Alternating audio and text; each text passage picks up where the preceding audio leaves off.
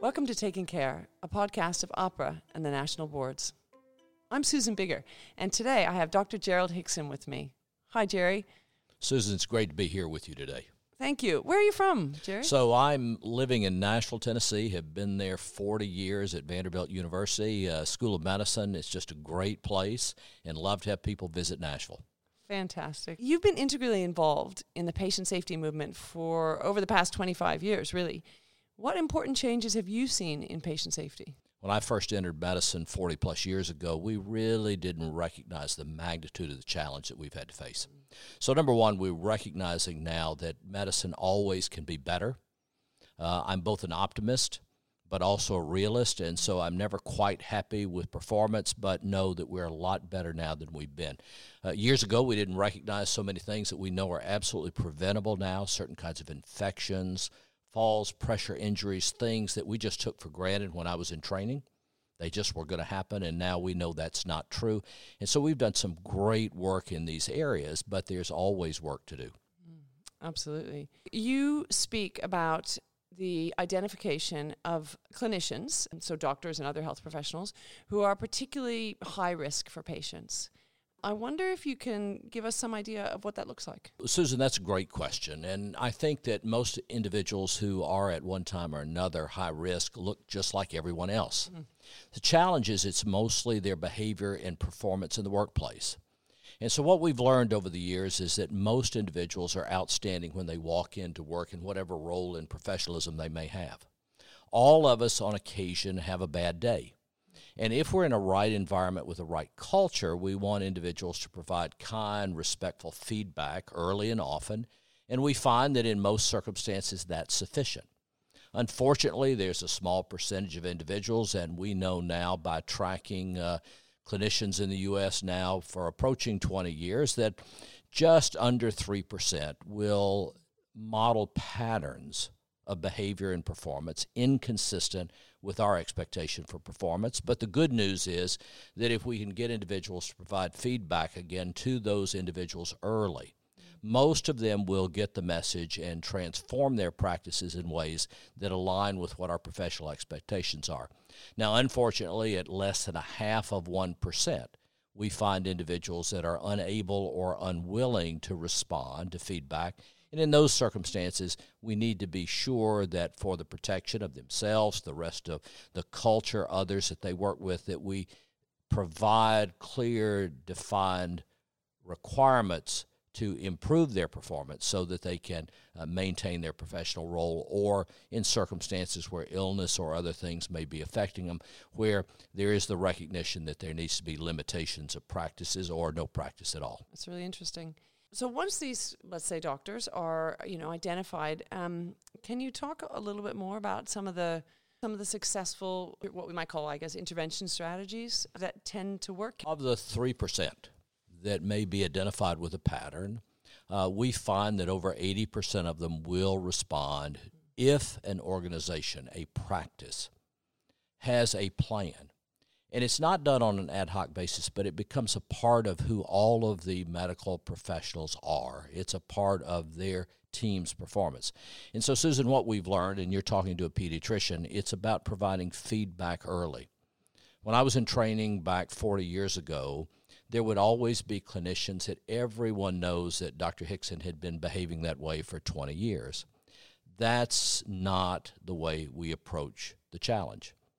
Within the institutions that we work with in the U.S. and now over 200, our principle is that when we see evidence of behaviors that are not consistent with who we aspire to be, that a peer provides feedback. And I think it's really important, Susan, that that feedback is provided by a peer not a leader, not someone who is uh, given a job to do that task, but somebody who may also be on the re- receiving end of a complaint. Mm.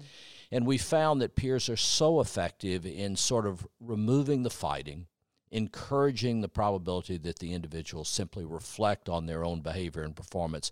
And we found that physicians, nurses, advanced practice professionals, nurse midwives are all reflective if we give them an opportunity.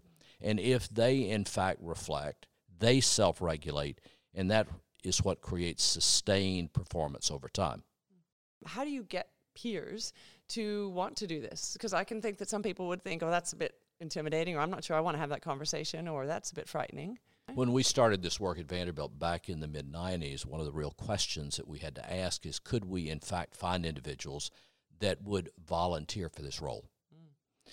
And what we've learned is that if an organization is really committed to the pursuit of professionalism and the support of professionals who are, they will, in fact, allow the professionals to run the process of regulation if they will be sure that there's adequate and viable data that makes the convincing argument that you, Susan, for some reason appear to stand out. And if you will train them how to sit down and have these conversations, not as fighting. I'm not here when I come and knock on your door, Susan, to tell you how you have to change. My goal is to be sure that you have an opportunity to reflect upon your performance, wonder why, see comparison data to others who are in exactly the same kinds of, of practice that you are, who are performing without difficulty. And that sort of challenge is often sufficient. Uh, and we find that some of our best messengers are individuals who effectively are graduates of the program. Now, a couple other comments about how to get uh, peer messengers. So, you better create a plan, you better support them. But the training also has to give them an opportunity to reflect whether they really want to be a part of this or not. So, three times uh, in our training of peer messengers, we tell them you don't really want to do this now, even though we say that with a little humor, we really are serious. And if we find individuals are struggling with it, we tell them it's fine, uh, but we want to be sure that we have individuals that are willing to go in and knock on doors and share at times sensitive information with colleagues uh, in a hope that they will understand and respond. And are those people usually based in the same healthcare setting. So, for instance, they work at the same hospital, they work in the same dental practice, that kind of thing. You try to get sort of get them filtered or, or scattered around the whole system. In our early studies, we actually looked at what factors would best promote success. And what we found is that individuals that are as close as they can be to the same age, gender, discipline of practice, same area as long as they're not conflicts of interest or other reasons that would exclude the individual. Uh, if they're in a competitive practice, then obviously uh, that has to be excluded. But you want those peers to be peers. Uh, this pediatrician has sat down with neurosurgeons and shared information, but you can imagine that the first pushback is, well, what do you really know about my practice? And the answer is nothing. I do know that for some reason there are challenges here. But that's not as effective as having a peer sit down and have that same conversation. Now, that's also, Susan, not to say that there isn't a role for leadership. And so, if individuals are unable or unwilling to self regulate, then there's a time and place to bring the designated leader into the process who now is no longer asking the individual to self reflect, we now are in a process of trying to understand why this particular professional is having a challenge. Maybe it's something about the way that the practice is organized. There may be illness. There may be a host of other issues going on with this human. We just want to be sure that we maximize the chance that the clinician is successful and therefore their practice in service of others. You you spoke a few minutes ago about the role of um, of culture. How can behaviors that undermine a culture of safety be addressed? One of the things that we learned are that the eyes and ears of other professionals see slips and lapses in care delivery. So if we decide that we want to have a timeout prior to a surgical procedure to be sure that we have the right patient, right site, that's a reasonable thing to do. Perish the notion on occasion some of our surgeons are in a hurry. There may be other forces that are pushing them to move along and there may not be a full pause and a right practice of something that we know promotes safety that is both an unprofessional behavior it is not respectful of what we know constitutes best practices and a culture of safety is one in which others within that surgical theater will say Susan, time out. This is important. It's something we're collectively committed to. Yep. And we want individuals in those circumstances to speak up twice, and sometimes that's not sufficient, at which we want to be sure that individuals have an opportunity to escalate concerns about that unsafe behavior and performance act to uh, either an event reporting system or someone up the chain of command so that we can begin to provide feedback to that individual early and often, what we call a cup of coffee, a non judgmental, respectful sharing about a disturbance. Uh, and again, the success of that process, it works really well if people will do it, but they won't do it without a true culture of safety. Now, I would also like to say if individuals are unwilling to do that, either to speak up or report, then we need to work on that culture of safety. Mm. You have to get that first. It really is the litmus test. I'd like to just switch, Jerry, for a minute to thinking from the patient perspective about safety. You've looked at um, educational initiatives um, to promote open disclosure. I wonder if you can talk a bit about open disclosure and what you fo- have found. Open disclosure is really a fundamental element of being a professional. When we think about technical and cognitive competence, that's a part of the practice of medicine. But medicine also involves clear and effective communication, especially in circumstances where there are adverse outcomes. And so, one of our uh, sets of our early studies were focused on interviews with families who unfortunately had faced an, an experience, a bad outcome related to a pregnancy. And we wanted to learn how families first heard about the fact that things were not as anticipated and we found that, gosh, as professionals, we were doing an inconsistent job, that we often did not share clearly or effectively. It's important to recognize that sharing in and around a time of a medical error is tough for everyone. But the first priority has to be the patient and family and their need for information. Mm. And so those studies led us to develop a curriculum in disclosure uh, that we feel very strongly about. There are those circumstances in which there are obvious errors that have caused harm, and in those circumstances, we are committed to complete full disclosure and to do those things that we can do to make as right as possible for the families about their circumstances. One of the things we've learned, though, is that so often I become aware at 6 a.m. in the morning that there is an adverse outcome, but I may not fully understand what has gone on. And so, as a part of the curriculum, we want our nurses, physicians, all that may be engaged to understand that disclosure is also a process that takes place over time. It is what I know now, which I want to share with families. So, not just sitting down once. It is to pledge to them that as we learn more, what is our process of seeking to understand? And that as information becomes available, we will sit down and fully disclose to them. And so often we may find in the process of that assessment an error that needs to be disclosed. We may find there's been no error that needs to be disclosed. But it's also important to understand all of the team members need to be a part of that disclosure process and it is not complete until we've completed the informational needs of the family and again attempt to do right in those circumstances where we have caused harm. To really build trust with them where that's been really threatened.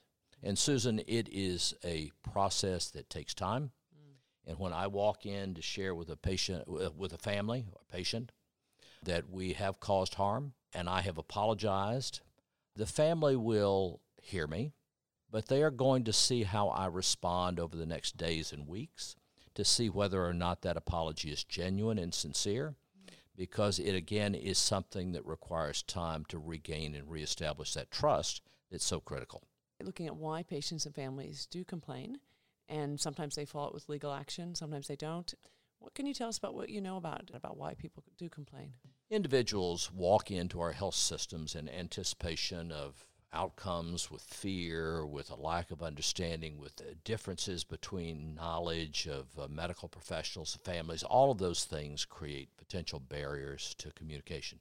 More than anything else, I think patients and families want to feel respected in the process. And we find that when patients and families do not feel that respect, then that's one of the things that leads to dissatisfaction, appropriately so. Patients and families uh, cut us a lot of slack, but at some point, patients and families will have an experience that does not meet or exceed their expectations, and they fa- may feel the need to complain. We, as a research team, were just uh, stumbled into the fact that a uh, fair number of patients at Vanderbilt communicated their dissatisfaction to an Office of Patient Relations, which we find so important. Uh, in promoting safety within our health systems because they would record those stories and when we did our first studies, we discovered that there were some 12,000 of those studies at Vanderbilt, and we had dealt with each one of those complaints one at a time. But as a research team, we said, I wonder if we look at those 12,000 complaints, if they're common themes that we then can address, if there are individuals that show up in those complaints more than others. And that led to a series of studies that uh, we have. Uh, been working on now for 20 years to show that a small subset of clinicians, and now we know nurses and advanced practice professionals, somewhere between 4 to 6% will get more than their fair share of patient complaints. We know that those same clinicians are much more likely to be sued in med mal claims. And now, our most recent studies that show that if you do see a surgeon, as an example, that gets more than their fair share of patient complaints, you are more likely to have surgical site infections. You're more likely to have to be readmitted to the hospital. You're more likely to have to be reintubated and a host of other medical complications. Now, Susan, it raises a question why does an observation about respect or the lack thereof made by a patient have anything to do with what goes on in a, an operating theater well, the answer to that is that when you really think about the concept of respect, and there's a really great paper by Riskin, there's a follow up paper by Katz. If you look at surgical environments where the team members in the OR also don't feel respected, what happens to their team performance? It goes down. It goes down because if I am disrespectful to you, what's your probability that you may raise a concern to me if I happen to be the surgeon in that OR or a neonatologist in an ICU? Pretty low. It's low. And if you recognize you need help, who's the last person you're going to come and ask for? It's you, Jerry. and so the challenge here, Susan, is that we wind up in a circumstance in which we have clinicians with great technical and cognitive skill. But medicine is a team activity, including the patient and family. And so everything we do to send a message of respect and to deal with disrespect early and often, the more we protect care delivery. And that's what I think should be the goal of the medical professional.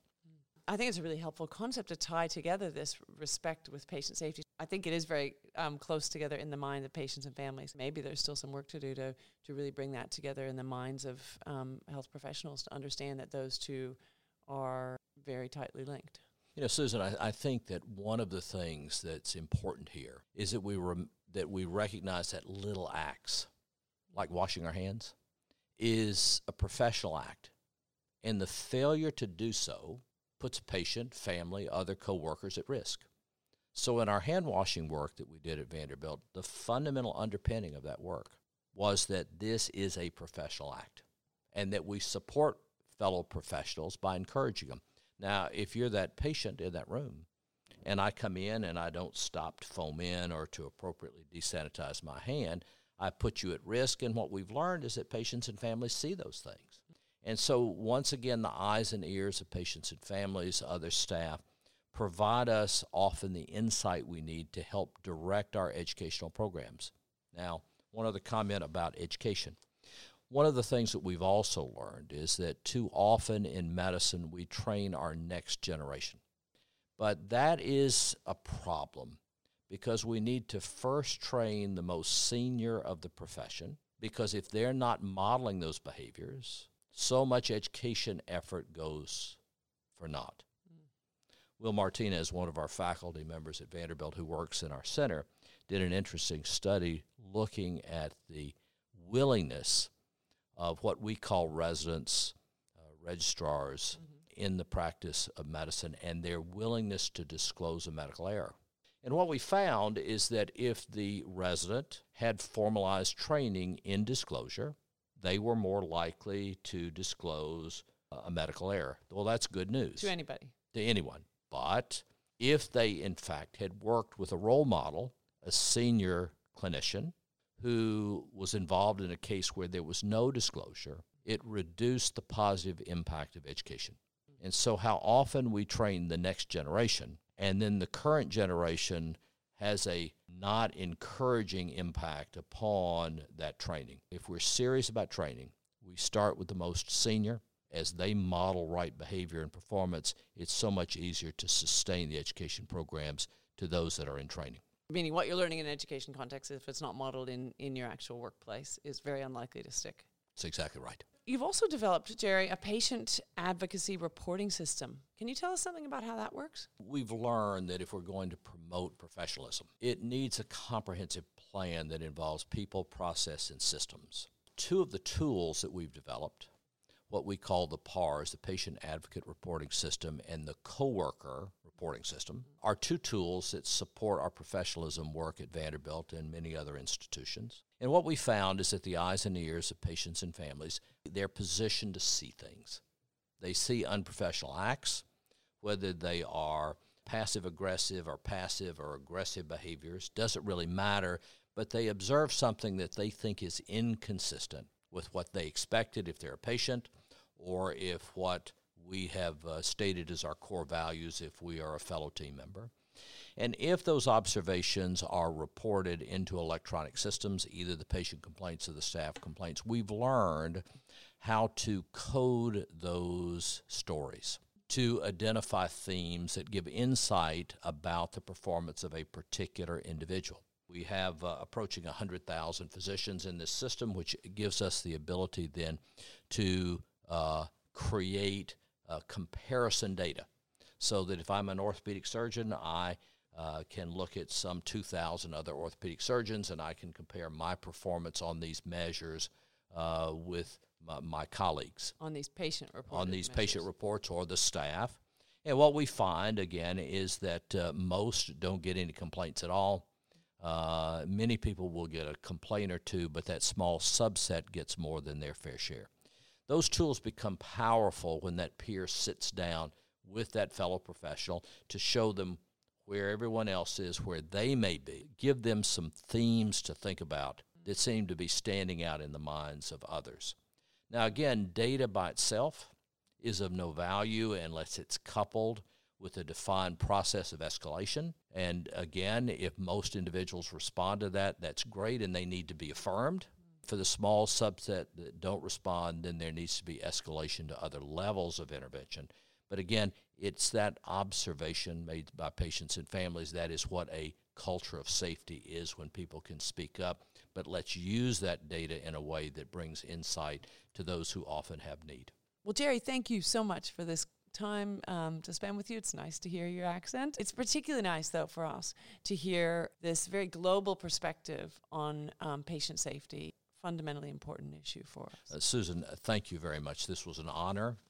Uh, and again, uh, it's great to see all of the wonderful work that's going on as we collaborate to make medicine kinder and safer. Thanks for listening to this episode. If you have any comments, questions, or suggestions, please get in touch at communications at ahpra.gov.au. To make sure you hear our upcoming episodes, please subscribe to Taking Care in your podcast player.